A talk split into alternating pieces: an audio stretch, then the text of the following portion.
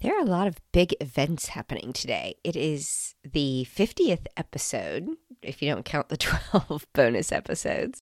It is one day from the six month anniversary of me launching this podcast.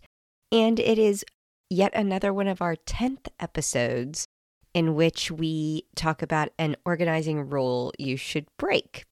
But I'm going to break that rule today because, as you may have read in the title, I'm going to actually talk about an organizing rule I think that's worth keeping.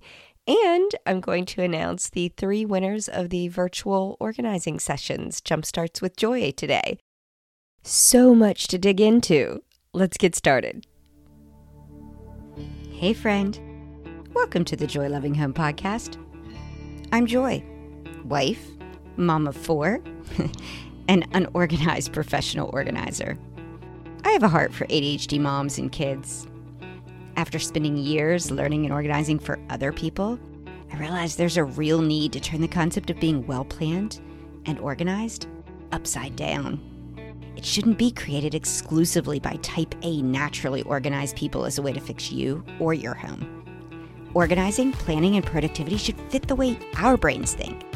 Albert Einstein said, Everybody's a genius, but if you judge a fish by its ability to climb a tree, it will live its whole life believing that it's stupid. well, fish, let's quit trying to climb trees while being given tips by well intentioned monkeys who cannot understand how our brains think. Join me in the water and learn how to swim with the current of your life. It's time to choose unorganized organization and flexible productivity. It's time to choose progress over perfection. I'm in this journey with you, and together, we can choose joy. Before we dig into today's episode, I need to preface by saying that I am on the recovery side of COVID. It, blessed to have not hit our household until now. Uh, many friends and family, but not our direct household. I normally struggle with vocal fry, and I try to add edit edit my breaths out for you guys so it's not too annoying. But today I feel like I'm sucking for air a little more than normal. And I will do my best in editing that you guys don't have to suffer through this. But if my voice is off and there seems to be a lot more breathing, uh, that will be my reasoning. The other thing I wanted to say is this is the third time I've tried to record this exact same episode. And my brain feels very foggy still and a little all over the place. And I have finally decided I preach progress over perfection. And if I'm going to follow my own advice and set an example, I've got to go ahead and push through and get this episode out because I do feel like it should have value and that any loops that start to happen with my brain, y'all will have some forgiveness and we will get through what's actually the beneficial nuggets of this. And then I also want to say please stick through to the end because I am going to announce the contest winners for the Jumpstart with Joy virtual or- organizing sessions.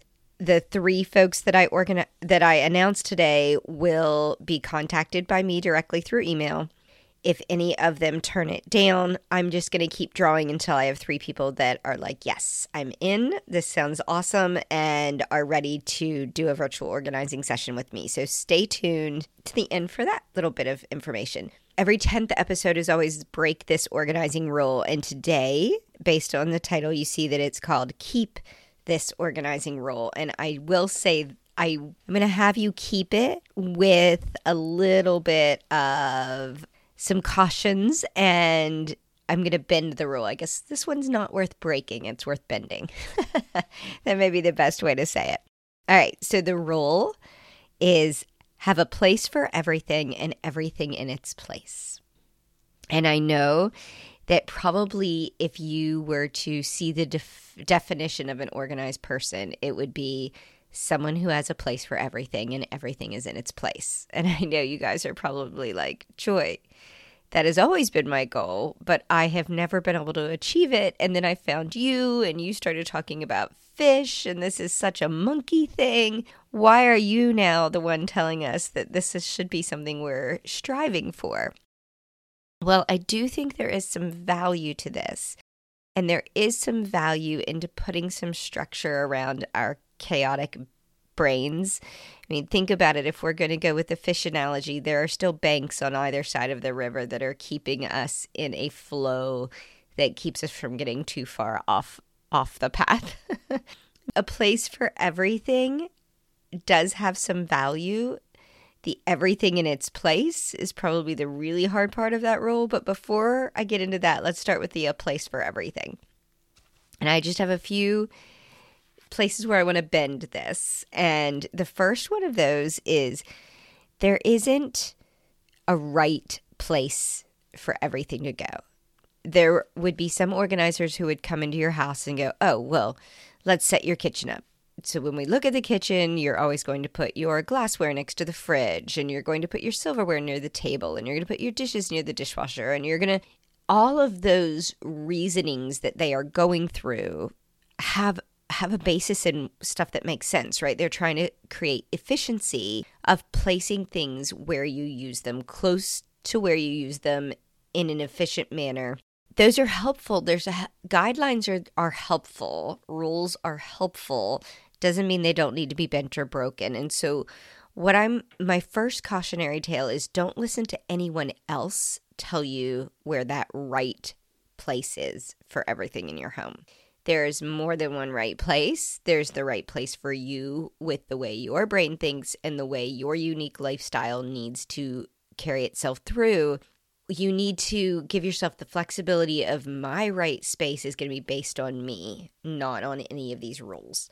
So if, for instance, I know I've used, you know, the the socks and did they really belong in the dresser drawer before as an example but one of the ways that I'd like you to think about where is the right place for my things to go when you're thinking about them is a lot of times, in order for you to actually put something back, which is the hardest part, is think about where you are at the end of that item's usefulness. So, for instance, if you're frustrated because everything ends up at the front door, then create some organizing at the front door or the back door, whichever ends up being the place where everything gets bogged down. Someone can tell you, oh, you need to never, never put paperwork on the island. That's uh, that's why that looks so cluttery there. You need to carry it all the way through to your office and put it down over here, and that will keep it clean. Not if you're never going to actually walk all the way to your office every time you bring paperwork in the house. Every time your kid's book bag gets opened, where are you? Are you in their room? Do you need to create paperwork organization in their room? Are you at the kitchen table? And you need to figure out the closest place to that to make it make sense. So, what I'm asking is think first about where does the task case take place that all of this jumble starts happening in? And two, where is the end point? So if your shoes are always kicked under the coffee table in the living room because you don't think to kick them off at the door when you walk in, then you might need to think of where is the closest place to the living room that I might be apt to put these shoes away. It might be that you need a storage ottoman and instead of kicking them under it, you start throwing them inside of it. I'm saying go ahead and use your beautifully, wonderfully creative brains and say, how do I solve for where this clutter is piled? Because if it keeps ending up there, that's going to be logically where it is. Secondly, when you're like, well, I know this, there's a place for everything in the, everything in this place, and yet I can never find my keys any morning, no matter what, even though I have a hook next to the door where keys are supposed to go because I don't put them away. They're always in my pocket and then I have to go through my laundry and find what was the last thing I wore and dig through my pockets and try and remember where those dang keys are as I'm trying to figure out how to rush out the door. Again, this is not a foolproof rule for us, but each time you are changing clothes and you dig into your pocket, how many times is it because you're way too far from the key hook to think about this and your brain is just like, I don't care. And then you forget that you even knew those keys were in your pocket. You just started changing because you knew you didn't have the energy to go back down and put them on the key hook. What if right inside of your closet there was a place where you hang your keys? Well, you're like, that doesn't make any sense. It's so far from the door. Well, how many times are you running f- away from the door to go look for keys anyway? Or what if there was like a little dish on your bathroom counter and that's where you threw it? What if there was a bowl on top of your dresser and every time you were getting changed out of your work clothes and you hit your your keys in your pocket, you don't care, you just empty all of your pocket into that bowl. At least later when you're going to run out the door, you know where to go. You know where to look because you know where you always end up seeing it and being stuck with it each time anyway. So it was a long winded way to say just be creative about where the end point is and don't think about where it should belong. Okay, so that was one thought. Another is there might be more than one place that makes sense. And for those instances, if it's something that's super easily duplicatable, is that even a word? Something can be easily duplicated, um, store them in both places. You don't have to have it all together. So if you are always reaching for a pair of scissors in the office and you're always reaching for a pair of scissors in your closet and you're always reaching for a pair of scissors in the kitchen, then have three pairs of scissors and store them in each of those places. There's no rule that you have to have only one of everything. And I know part of what we're saying is, oh, edit and just have exactly what you need, and then you'll be able to keep up with your inventory better. But if you're the kind of person who has caught yourself wanting to do something and then you don't want to walk all the way to get something or you don't want to take the time, if a barrier like that throws you off from doing something you wanted to do because it's just too hard to go get, then eliminate the barriers by putting duplicates in multiple places. Another thing that I want to go over is the idea of a place for everything and everything in its place can seem so overwhelming when you look around your space and you don't know where anything goes. And so I don't want you to leap to this role as, how am I ever going to get there? If you're like, this seems so overwhelming today, Joy, I want you to start by thinking, is there anything in my house that actually has a place? And it usually ends up in that place. And this may take a moment for you to really struggle and think through, but guys, there's almost always something in every client's house I go to that just works and makes sense to them.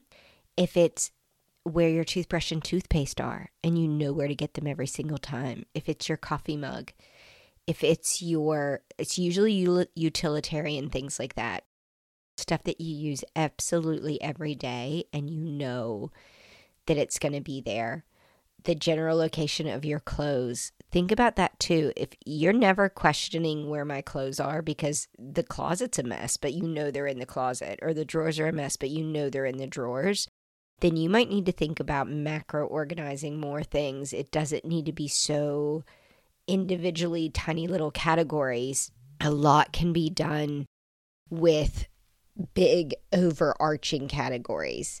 If you have a giant toy box and all of your kids' toys are in there.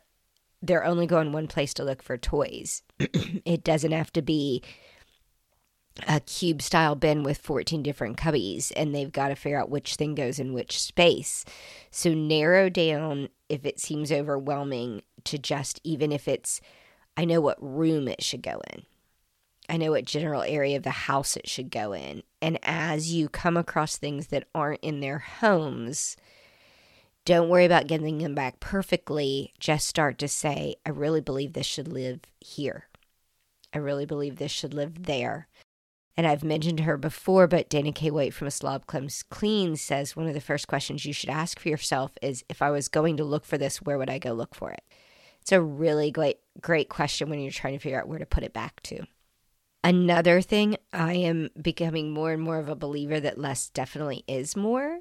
If you are feeling overwhelmed and you're like, there's no way I can find a place for all of these things, it may truly be because you have too many things. And so, this effort to start decluttering is going to be a real helpful way to start to create this where this rule could work for you in February, I'm going to actually really work hard to zero in on this sort of decluttering part of our journey to see if we can help alleviate some of that too many things issue. Just as a quick recap, in case my brain was all over the place, I do have bullet points here. And the goal for a place for everything and everything in its place was to number one, be super cautious about feeling like you you were told there was a right place for things to go. Be you. Number two, there may be more than one right place, so don't be afraid to have duplicates and and let there be two different places where you could find something. Number three, if you feel super overwhelmed to start, take a breath, take at least acknowledgement of what does work in your house first, and then look at those spaces as a inspiration of believing you can do it in more than just those spaces. Number four, less really is more in the trying to find a place for everything situation. And then number five, but I think I spoke about it out of order, is think about the final destination you are at when you're trying to put something away versus trying to organize it wherever some sort of perfect starting point is supposed to be. So it's kind of a flip way to think about it. If there is a place for everything, this everything in its place is still its own battle, and we can talk about that at a different time. But it is truly easier to put things back when you honestly know they have a home so let's start with the first part and then we'll work towards the second part. Shifting gears here for a second. Super excited to share that my contest winners for the 30 minute virtual organizing sessions called Jumpstart with Joy, my uh, podcast review winner means that they went and did a review on the podcast, is Carissa. So, Carissa, I'm so excited to get to do a 30 minute virtual with you. The two winners from my Facebook group are Carrie and Emily. So if there could be more than one of you with those names, stay tuned. If you get an email from me, that means it was you. And if you don't get an email from me and you're just curious because maybe I have your email wrong, don't hesitate to shoot me a DM or send me an email, joy at joylovinghome.com, and just say, hey, is there a chance I was the winner of that? And I do have last names, but I just don't know out of anonymity how much I'm supposed to protect those. So I will tell you if it was you or not. so hopefully you'll be excited to win those and we'll get scheduled on how to do those virtual organizing sessions. And I would love to do a follow up on the podcast sometime about how you guys feel those went. Until next time, thank you again so much for putting up with this sort of foggy brain, stuffy head of mine and continue to choose joy.